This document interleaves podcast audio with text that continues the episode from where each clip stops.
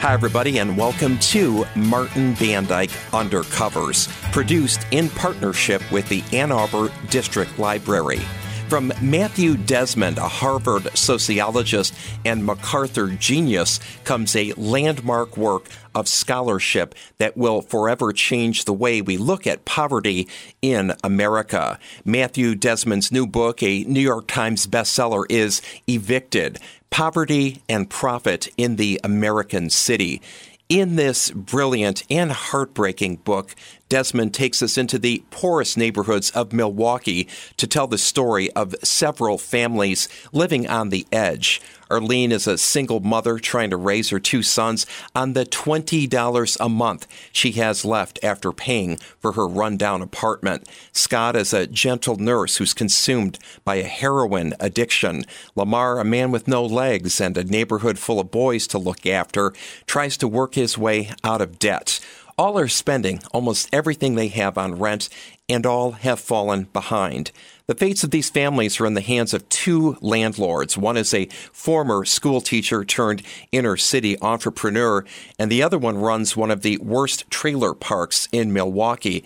They loathe some of their tenants and are fond of others, but as one of the landlords puts it, love don't pay the bills. Even in the most desolate areas of America, evictions used to be rare, but today most poor renting families are spending more than half of their income on housing, and eviction has become ordinary, especially for single mothers. In vivid prose, Desmond provides a ground level view of one of the most urgent issues facing America today. When I interviewed Matthew Desmond, I began by asking him what made him write this book about the eviction crisis in America and why he focused specifically on the city of Milwaukee. Well, I mean, the book, because, you know, America is unmatched for the depth and expanse of its poverty. And that's something that I've always. Um, that's always confused me. It's always disturbed me, and I wanted to really understand how housing plays a role in deepening poverty in America today. Now, why Milwaukee? And I think that you know that question is about um, kind of speaks to my effort to try to write a book about a larger American experience. You know, and I think that you write about Milwaukee, you have a better chance at representing the experiences of families in Cleveland and Detroit and Kansas City than you do if you if you write uh, about a city on the coast, however important uh, those cities are how long has it, this issue with eviction been so, so major in the U.S.? You write that the evictions used to be quite rare at one time here in the USA.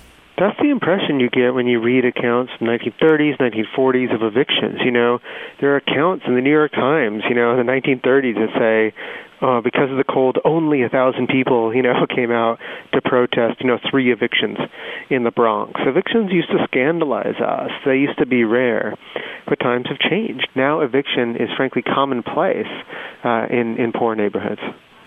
Tell us about the uh, research that you did. How did you go about gathering this information? You you really put yourself into the community in Milwaukee. How how long were you there, and where did you where were you living yourself to to do the research for the book? I started out by moving into a trailer park, and I rented a trailer, and I lived there for about five months. And then I uh, rented a room in the inner city, and I lived there for about 10 months. And from those two neighborhoods, you know, followed families that were getting evicted from their homes, and also landlords that were doing the evicting. I really wanted to understand their perspectives too. So I went to court with uh, families, I followed them to abandoned houses and shelters, watched their kids, slept at their homes, ate uh, ate around their table. I went to funerals with them. I was even at a birth, and tried to just deeply embed myself into their lives and then on the other side of things, I wanted to understand what makes landlords tick. You know, why do they buy here or there? Why do they evict you but not me? And it followed them around too as they went around the business of property management. That was kind of the groundwork, you know, for evicted. Uh, and then I found myself needing answers to very basic questions like how often does eviction happen? Uh, who gets evicted? What are the long-term consequences of it? Those are questions that you need uh, bigger data to answer. So I did things like collect hundreds of thousands of eviction records, surveyed over a thousand renters in Milwaukee, uh, analyzed millions of 911 calls, and kind of put all that information together uh, in a book that I, I hope tells a different story uh, about poverty in America.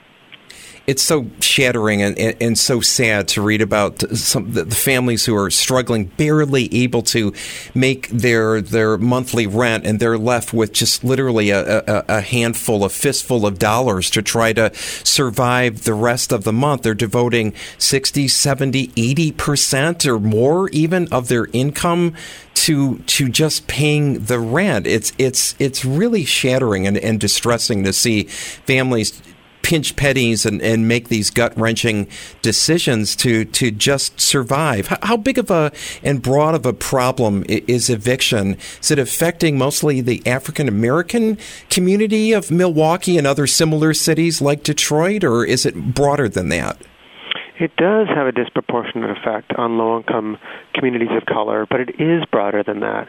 All across the United States, about one in five of all renters, no matter their uh, their uh, economic um, status. One in five of all renting households uh, pay at least 50% of their income on housing. You know, we as a nation have long believed that families should pay no more than 30% of their income on uh, on housing costs. Right.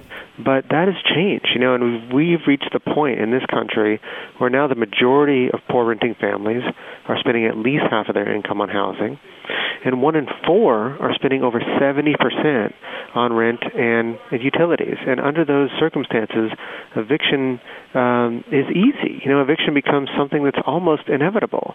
And you write about these terrible uh, choices that families are confronting. I'm thinking of, of, you know, my neighbor Lorraine in the trailer park, who was a grandmother that was paying over 70% of her income to rent a really uh, shabby trailer, and um, and she had to decide, you know, should I pay the rent or turn the heat back on? Mm. You know, um, I remember uh, Arlene, who I met in the inner city, who was paying 80% of her income on housing and trying to raise two boys under that that excruciating condition. And for her, the smallest misstep could invite eviction. And so, you know, we have to fix housing uh, if we want to fix poverty introduce our uh, introduce us to the two landlords in the book. Landlords have issues too, don't they? And you and you you make them human in this book, which is probably pretty difficult for some people to believe it's complicated. Yeah. You know, and we let ourselves off the hook, I feel, if we say, oh, these tenants, they're just irresponsible. Or,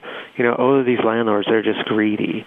And I think that when you get down uh, on the ground and take a look at the problem, uh, it's much more complicated than that. So, you know, landlords often uh, have a very hard time evicting families. They don't want to do it. Sometimes, um, it breaks their heart. You know, Sherrena uh, had to evict a man named Lamar, you know, in the book. And Lamar was a single dad uh, that was in a wheelchair. And, you know, she told her husband, you know, I love Lamar, but love don't pay the bills. And so we see landlords do things like give tenants breaks, lend them money for funerals, buy them groceries. But we also see them evict a tenant because they reported housing problems. Uh, we see them evict certain kinds of tenants, like those with kids, uh, over other kinds. And so it's it's very complicated. And I think that the the harder conversation, the more important conversation, really has to look that complicated situation in the face. What What are your thoughts on trying to uh, improve the eviction solution situation? You talk about this uh, in, in, the book. What What are What are some of the solutions for, for this problem that, that you are thinking of? You know, low income families are spending so much of their income on housing today because most of those families don't receive a penny of aid, any kind of aid, uh, to help them with their housing costs. And so, uh, a lot of us that don't live in trailer parks or don't live in the inner city, uh, we might still think that the typical low income family benefits in some way uh, from housing assistance or lives in public housing. But the opposite is true. The opposite is true.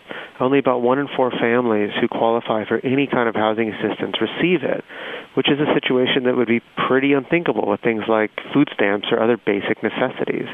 Uh, but that's exactly how we treat housing. And in some of our biggest cities, like Washington, D.C., the waiting list for public housing is not counted in years, it's counted in decades. Mm. And so, under those conditions, you know, you have moms like Arlene that just struggle to give their kids enough to eat, you know, because the rent eats first. And we have to do something major about this problem. And so, the good news, though, the good news is that we've already made a lot of good steps in the right direction, and we have programs that work. So, we have a, a housing voucher program, for example which if you know um, Arlene got that voucher, instead of paying 88% of her income to rent, she'd pay 30%. And uh, her kids would become stronger, less anemic. She could invest in her community, in her neighborhood. She could stay put. She could use that extra money um, to start a savings account. You know, maybe take night classes. That kind of thing would fundamentally change the face of poverty in America. It already does for the families that receive it. We just need to make that bigger. We need to make that a universal housing program. I think that's well within our capacity to do, and I think that it would um, drive down homelessness and hopefully make evictions rare again. Thanks for listening to Martin Bandyke Undercovers and our interview with Matthew Desmond about his new book, Evicted Poverty and Profit in the American City. This has been a presentation of the Ann Arbor District Library. Uh, that way home inflicted. Turned